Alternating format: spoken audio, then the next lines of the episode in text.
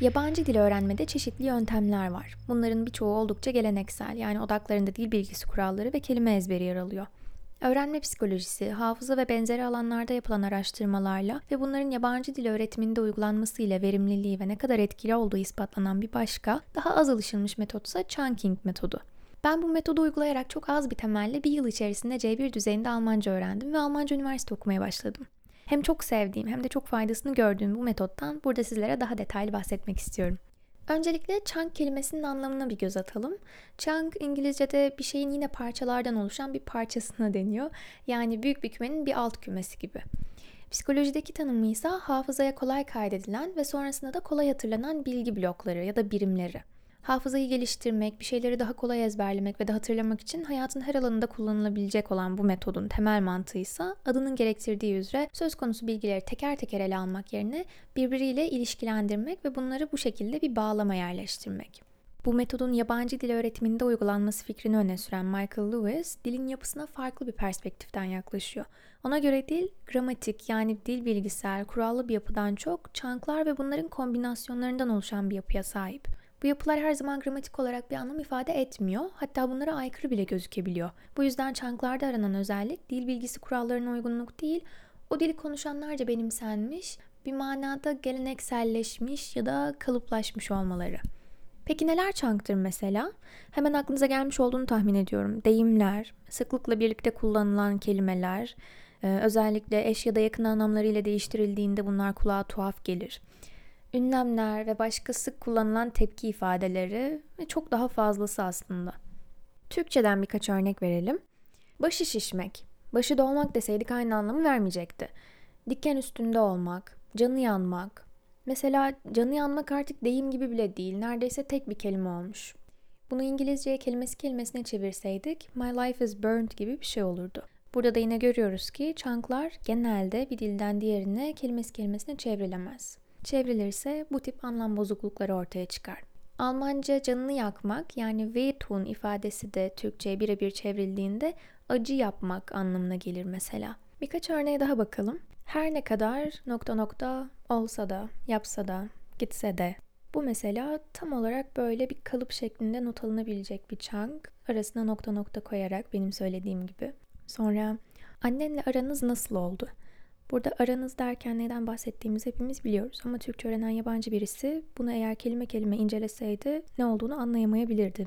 Dikkat ederseniz bu cümleye zaman açısından baktığımızda da normalde nasıl oldu diye sorduğumuz bir şey çoktan olmuştur ve bunun nasıl gerçekleştiğini biz öğrenmek istiyoruzdur. Ama burada bir gelişmeyi merak ediyoruz. Önceden muhtemelen pek iyi değildi veya belli bir sorun vardı ortada. Şimdi nasıl oldu? Bunların dışında bir şeyi şakasına, öylesine yapmak, sonra yok artık, doğru ya gibi tepki ifadeleri, bütün bunlar yine sayısız Türkçe çanktan birkaçı. Ayrıca benzer anlamlı kelimeleri gruplayarak bir çank haline getirebilirsiniz ya da tam tersine zıt anlamlı kelimeleri birlikte öğrenerek zihninizde başka türden bir çank da oluşturabilirsiniz. Kelimeleri nasıl, neye göre kategorize edeceğiniz sizin keyfinize kalmış. Özellikle benzer ve zıt anlamlara dikkat edilerek gruplandırmanın çok etkili olduğu söyleniyor ve bu pek çok kursta da uygulanıyor. Peki ama neden böyle öğrenelim bir dili? Tam olarak getirisi ne bunun? Buna birkaç maddede cevap verebiliriz. En başta yabancı dilde doğallık ve akıcılığı yakalamanın en iyi yolu bu. Gerçekten çok iddialı bir söylem belki ama neden? Çünkü daha önce de değindiğimiz gibi dili çanklar halinde öğrenirken ve kullanırken gramer üzerine ekstra düşünmenize gerek kalmıyor. Bu çok önemli bir artı. Tabii benim gibi grameri analiz etmeyi seviyorsanız bunu da yapabilirsiniz ama özellikle konuşurken bu insanı epey yavaşlatıyor. Bunu göz ardı edemeyiz. Konuşurken kurduğunuz cümlenin gramerini sürekli kontrol etme ihtiyacınız azaldığı için bu çankları kullanırken otomatikman daha az ara veriyorsunuz konuşmanıza. Böylece daha akıcı konuşuyorsunuz. Bir şey söylerken daha az tereddüt ediyorsunuz. Bu da sizi çok daha rahat hissettiriyor ve özgüven veriyor. En önemli detaylarından biri de yerinde ve zamanında tepki veriyorsunuz. Ayrıca bu tepkiniz de doğal oluyor. Çünkü yine bahsetmiş olduğumuz gibi kullandığınız kalıplar zaten toplumda yerleşmiş, sürekli kullanılan kalıplar oluyor. Yabancı dilde konuşurken benim şahsen en çok zorlandığım şey doğal tepki verebilmekti. Ve bu durumu hala ara sıra yaşıyorum. Örneğin birisi size bir şey anlatırken kafanızda oluşan tepkiler ilk başta doğal olarak ana dilinizde oluyor. Ve bunu doğrudan çevirince mantıksız bir şey ortaya çıkacağı için. Ama o dilde de aynı duygu ve düşünceyi ifade eden bir tepki nasıl verilir henüz bilmediğinizden çoğu zaman doğal bir şekilde tepki veremiyorsunuz. Hani sizinle yabancı dilde konuşan birini anlamadığınızda gülümser ya da başınızı sallarsınız ya. Bazen tutar bazen tutmaz. İşte anlayıp da tepki verememek bunun bir gömlek üstü ama yine de çok çaresiz hissettirebiliyor. İşte bu noktada en çok yardımıma koşan benim bu çanklar oldu. Bunları öğrenmek için ise takdir edersiniz ki en iyi yol bunları bolca duymak ve nasıl kullanıldıklarını bizzat görmek.